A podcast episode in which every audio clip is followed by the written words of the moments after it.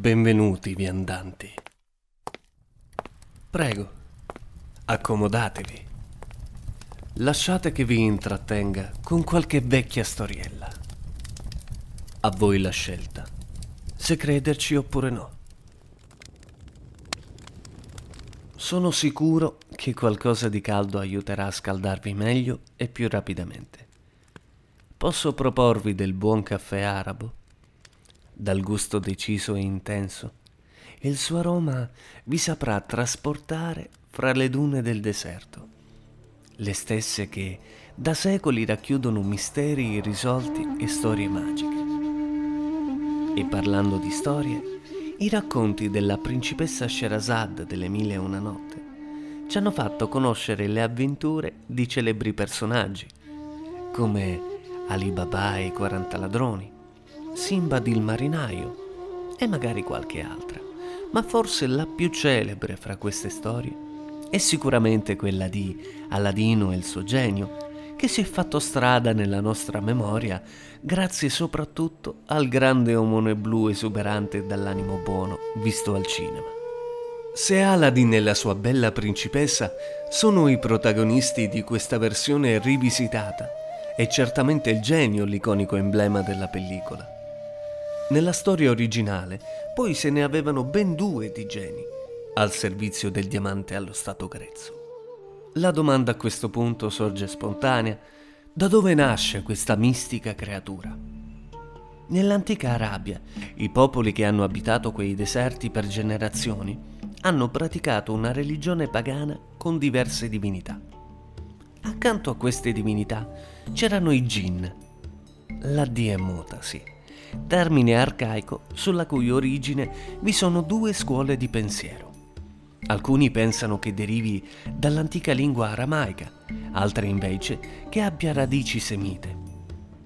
Quella che rimane la medesima è la sua traduzione, perché in entrambe le lingue questa parola assume il significato di nascosto, celato, occulto. Erano spiriti e manifestazioni della natura, dotati di immensi poteri in grado di controllare la realtà, e per questo erano adorati al pari degli altri dei e temuti allo stesso modo.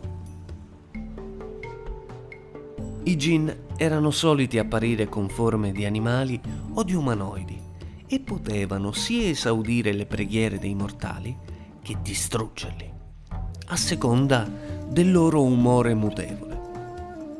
Potevano dimorare in ogni oggetto inanimato, come pietre, rovine, alberi, o negli elementi stessi, come l'aria, il fuoco, l'acqua. Preferivano abitare in luoghi solitari e fuori dalle città, come grotte, pianure desertiche oppure oasi. Si dice che come gli umani avessero gli stessi bisogni fisici, ma che diversamente da noi non avessero vincoli materiali, anche se era possibile ucciderli. I tipi di gin più conosciuti fra quelle dune erano le ghull, demoni femminili che aggredivano i viaggiatori nel mezzo del deserto attirandoli con il loro aspetto suadente. I marid, entità in grado di esaudire i desideri dei mortali. Esistevano però altri tipi di gin, come i viaggiatori incessanti, quelli di forma animale e quelli in grado di volare. Le sila, spiriti infidi, anch'essi di sesso femminile, simili alle streghe e che contrariamente ai ghoul sono invece di forma immutabile. Secondo alcune storie, potevano essere controllati dagli umani attraverso l'uso di oggetti specifici come anelli o lampade. E se gli uomini volevano proteggersi dalle loro influenze, portavano con sé amuleti specifici adatti allo scopo. Altre versioni sostengono invece che ad ogni persona sulla Terra fosse assegnato un Jinn che lo avrebbe seguito per tutta la sua vita, chiamato Karin, ma queste creature erano definite come ignoranti, bugiarde, oppressive e infide.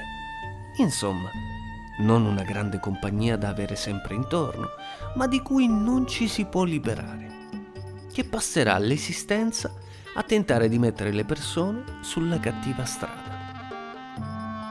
Fu solo con l'avvento del grande profeta e l'instaurarsi della religione islamica che, a quanto si crede, a queste entità venne data una scelta.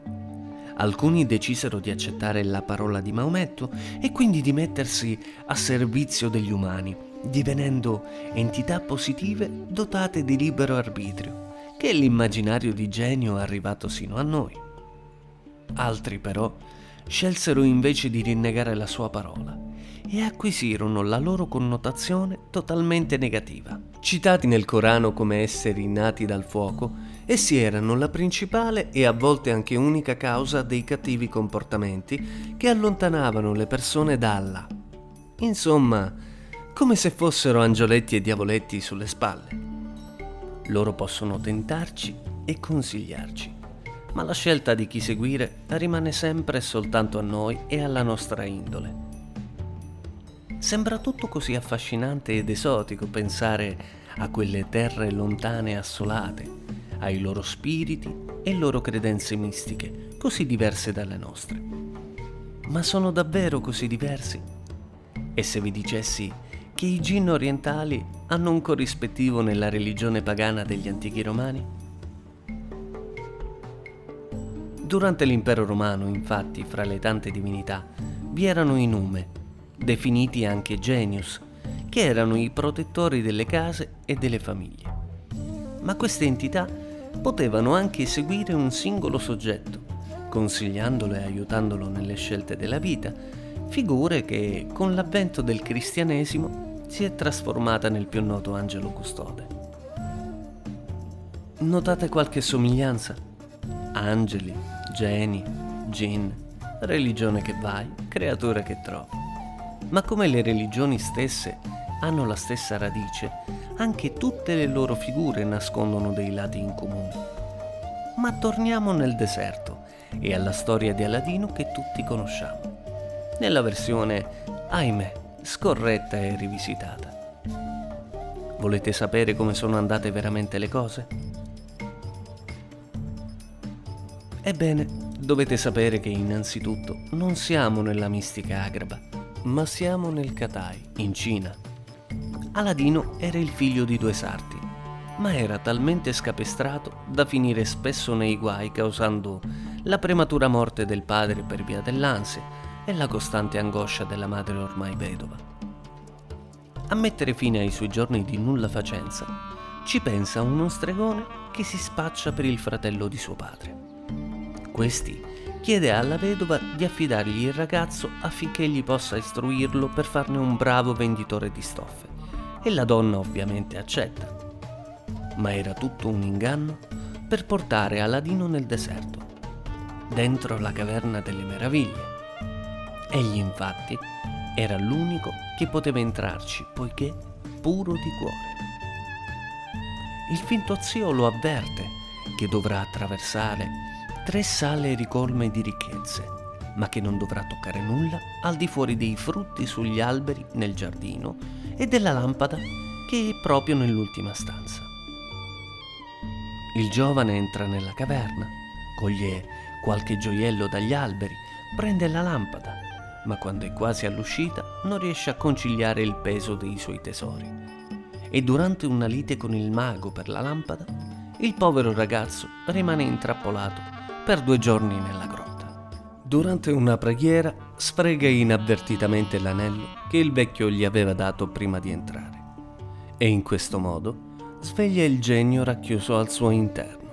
Questo gli dice che in quanto portatore dell'anello è al suo servizio ed esaudirà tutti i suoi desideri, non solo tre.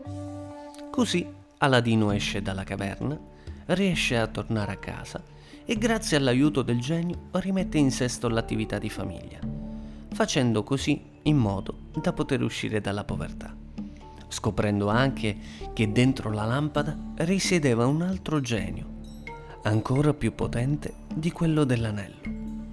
Un giorno, quando il ragazzo vede la principessa passare per le strade della città, se ne innamora perdutamente e, grazie alla fortuna fatta negli affari, si presenta come pretendente alla mano della principessa. Ma lui, il sultano, aveva già promesso la ragazza al figlio del suo consigliere e, dopo una serie di tradimenti e promesse infrante, Aladino riesce a sposare finalmente la principessa. Ma il mago, il finto zio di Aladino, scoprendo che questi non era morto nella caverna come pensava, ma aveva addirittura fatto un salto di qualità, intuisce che la sua fortuna era dovuta alla lampada e decise così di vendicarsi, procurandosi la lampada con una banalissima scusa e rapendo così la principessa e tutto il suo castello. Aladino, disperato per via della pena di morte che pendeva sulla sua testa se non avesse riportato a casa la principessa, chiese aiuto al genio nel suo anello. Ma questi, essendo di rango inferiore a quello della lampada, non poté annullare la sua magia. L'unica cosa che poté fare è portarlo nel luogo dove lei era rinchiusa. Il ragazzo poteva anche aver fatto fortuna ed essersi elevato socialmente, ma veniva pur sempre dalla strada e utilizzò il suo ingegno e la collaborazione della moglie per sconfiggere una volta per tutte il mago e riportare tutto come era prima, mantenendo la testa sulle spalle. E vissero tutti felici e contenti.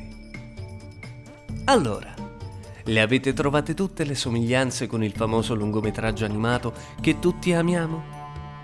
Preferite questa versione?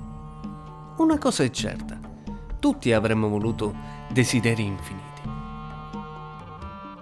Bene amici, questa era la storia di oggi, piena di mistero e magia. A voi la scelta, se credere che in essa della verità ci sia.